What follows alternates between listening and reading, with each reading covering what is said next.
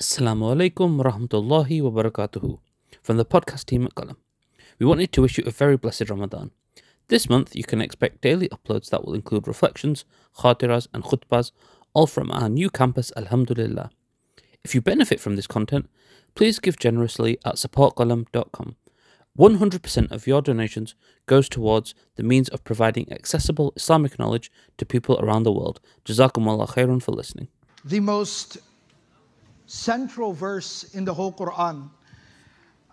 Definitely one of the most powerful verses in the whole Quran, and even one of the most well known verses in the entirety of the Quran. I've been kind of holding off talking about this particular ayah because um, I just knew that we would need a little bit of time to be able to really delve into this ayah and also just wanted to be properly mentally kind of prepared to dive into this ayah. But today we're going to be talking about surah number 24, Surah An-Nur, ayah number 35, which is known very aptly as Ayatun Nur. This is the verse about Nur, light and illumination in the Quran. In this particular ayah, Allah subhanahu wa ta'ala starts off by very powerfully, very succinctly, very comprehensively, but at the same time, very briefly, concisely stating, Allahu nuru samawati wal ard. That Allah is the light of the heavens and the earth. And Abdullah bin Abbas radiallahu ta'ala anhuma, the great companion of the Prophet ﷺ, who is known as the leader of the interpre- interpreters of the Quran, he says, هادي أهل السماوات والأرض mudabbirul amri fihima. That Allah subhanahu wa ta'ala, when He says that God Himself, Allah, is the light of the heavens and the earth, it means Allah is the creator of the heavens and the earth. Allah is the sustainer of the heavens and the earth. Allah is the provider for the heavens and the earth. Allah is the one who oversees, who manages, who governs, who rules, and controls everything in the heavens and the earth. And one particular layer that Allah is the one who guides all the inhabitants of the heavens and the earth. Now, that in and of itself is a statement by itself. Now, Allah subhanahu wa ta'ala talks about something that is, to some degree, some extent, separate from what has been said, but obviously it complements it. He says, Mathalu Nurihi, the example of his light, and some actually, Abdullah bin Abbas, Ubay ibn Ka'ab, um, and many of the companions of the Prophet, they actually explain that it's not talking about Allah, it's saying that the example of its light. Now, what is the it referring to?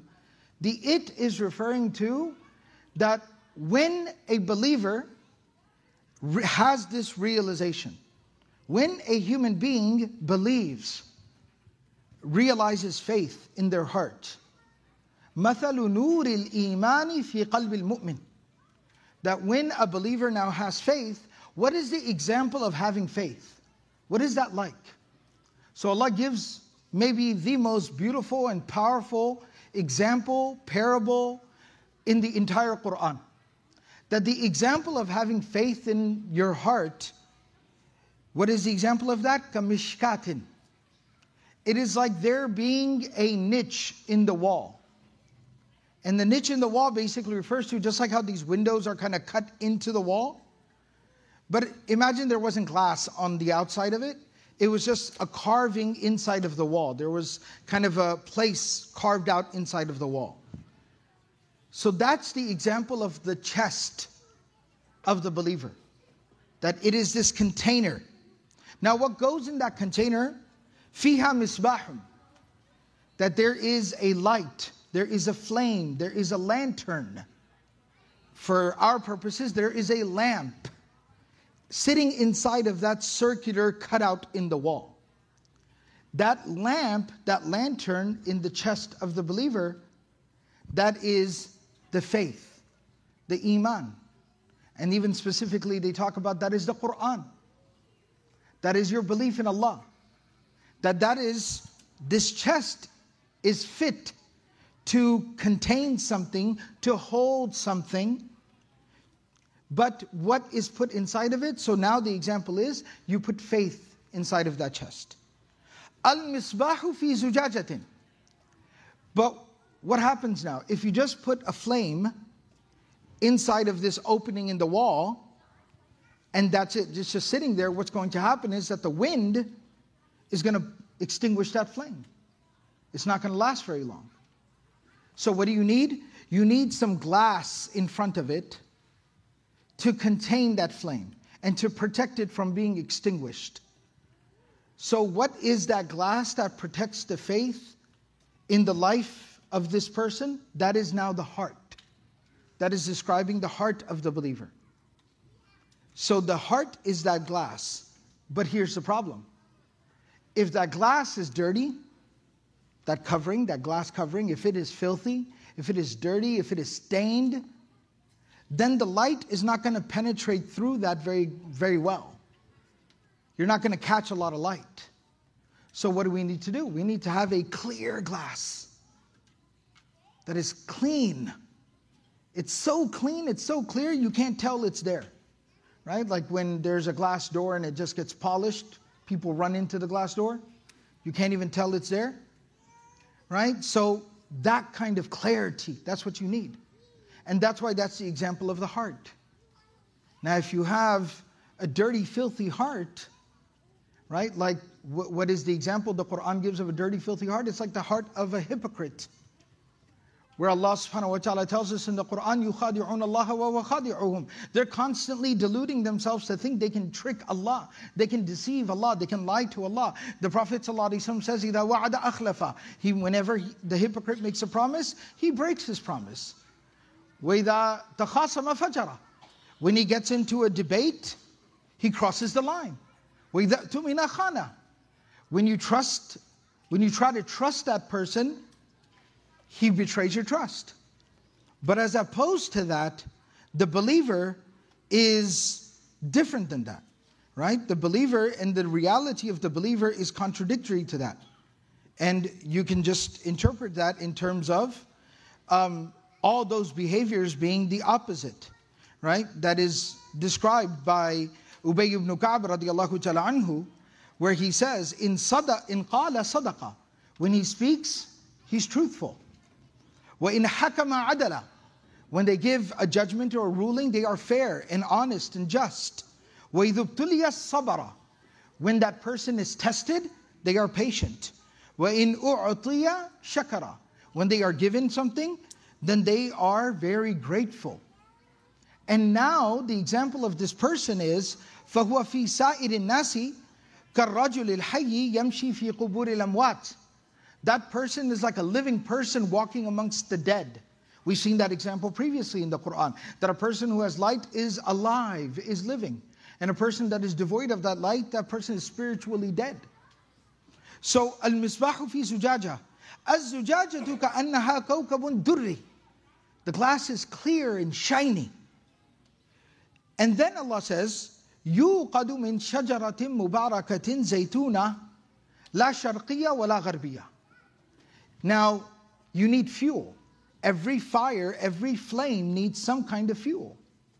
Whether that's some wood or that is some kind of oil or kerosene or whatever it is, you're going to need something that keeps that fire going. You have to fuel the fire, literally. So, what is the fuel for this fire? You got faith, you captured faith, right? We call it the lightning in a bottle. But that's why we call it that because that doesn't last for very long. And you put it there in your chest, and your heart that is covering it is clear. And so that light is radiating through. But what if it just extinguishes shortly thereafter? That's no good. We, ha- we need something to fuel it. So, what fuels this fire? So, Allah subhanahu wa ta'ala gives the analogy that a good lamp, a good lantern, is fueled by a very pure oil. And the purest kind of oil that people used to want to burn their lamps with was olive oil, pure olive oil. La sharqiyya wa la gharbiyya. This has many interpretations. It means nor east nor west. And what that basically means is it's universal. It's universally appreciated, it's universally recognized, it's neither here nor there. It's very balanced, and it's something that everyone appreciates. So, what is the fuel that keeps faith alive in the heart of the believer? And that is the Quran. That is the remembrance of Allah. And what is the quality of the remembrance of Allah? What is the quality of the Quran? It is pure. It is the name of Allah, Subhanallah, Alhamdulillah, La ilaha illallah, Allahu Akbar. It's undiluted, it's un, you know, um, it's, it's pure. It's unadulterated, undiluted. It's not polluted. And it's universal. Everyone has access to the name of Allah. Everyone has access to the Quran. Right? And as evidence, just a quick, we understand this, but just to make the point, right? Some of the greatest scholars and interpreters of the Quran didn't come from any one particular kind of background. They weren't from Quraysh, they weren't from Mecca, they weren't from Hijaz, they weren't even Arab in their ethnicity. But this Quran is for everyone. And everyone benefits from it, and everyone contributes to the knowledge and the understanding of the Quran. So it's universal. But we have to keep that, that fire lit. We have to keep that iman going by fueling it with the Quran and the remembrance of Allah.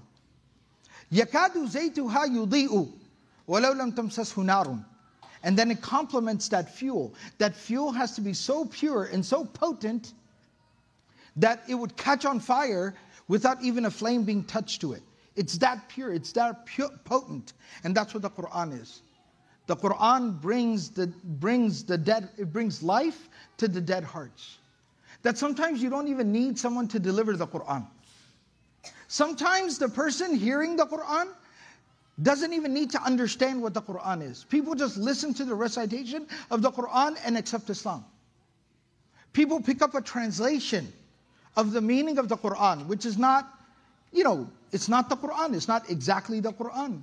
It's a translation and it has all these flaws and shortcomings, but they read the translation and they are convinced of its truth. That's how potent it is.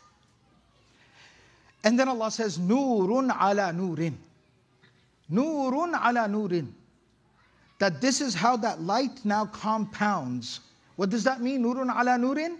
This person has light. This person has faith. This person has iman. This person has Islam. And now what happens? It transfers to someone else. The Prophet ﷺ had that light. And it transferred to Khadijatul Kubra radiallahu anha. And Ali bin Abi Talib radiallahu ta'ala anhu. And Zayd ibn Haritha. And Abu Bakr as-Siddiq. And Uthman ibn Affan radiallahu anhu. May Allah be pleased with them. And what happened from there? Then it transfers from Abu Bakr radiallahu ta'ala anhu to others to Az-Zubayr ibn al-Awam. And then it transfers from Az-Zubayr ibn al-Awam to Abdullah ibn Zubayr. And then it transfers from Abdullah ibn Zubayr to Urwa ibn Zubayr.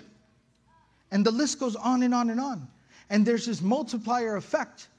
And that's why in the first three years of the mission of the Prophet ﷺ, there are 40 Muslims. In the next 10 years, there's a couple of hundred Muslims, two to 300 Muslims. In the next 10 years, there's over 100,000 more Muslims. And within a generation, you had millions and millions of Muslims. To where we are here today, halfway across the world, and we are talking about the book of Allah in the house of Allah during the last 10 nights of the month of Ramadan. It's just that multiplier effect. Nurun ala nur light upon light, that compounding light, to where this entire ummah is just glowing with iman, radiant with faith, powerful in its presence. Yahdillahu linurihi man yasha. Allah guides to His light whomsoever He wills. Allah guides whomsoever He wills. That Bilal radiallahu anhu, who didn't know his own father, was born into slavery, could not read or write, lived a life of hardship and servitude, comes to faith and becomes the muaddin of the Prophet. Salman al Farisi, who grew up literally worshipping a fire. That's the irony of it. And then travels all across the ancient world, across Mesopotamia and Babylon, the ancient world, and then arrives where? In Al Madinatul Munawwarah. And finds the Prophet ﷺ and accepts Islam. So much so that the Prophet ﷺ says, as in the Hadith of Bukhari, لو كان الدين بالثريا لناله آل هذا that even if the truth was found on another planet, this guy would find a way to get there. He would go there to find it. That the man who tried multiple times to assassinate the Prophet, the man who put his actual hands around the throat of the Messenger, Abu Jahl, his son becomes Muslim. The man who led an army against the Prophet ﷺ, Abu Sufyan, becomes Muslim. Yahdillahu li nurihi man yasha. Allah guides to His light whomsoever He wills. وَيَضْرِبُ اللَّهُ الْأَمْثَالَ لِلنَّاسِ This is how Allah gives these beautiful, powerful examples to the people. وَاللَّهُ بِكُلِّ شَيْءٍ عَلِيمٍ And Allah indeed is knowing of everything. So this is Ayatul Nur.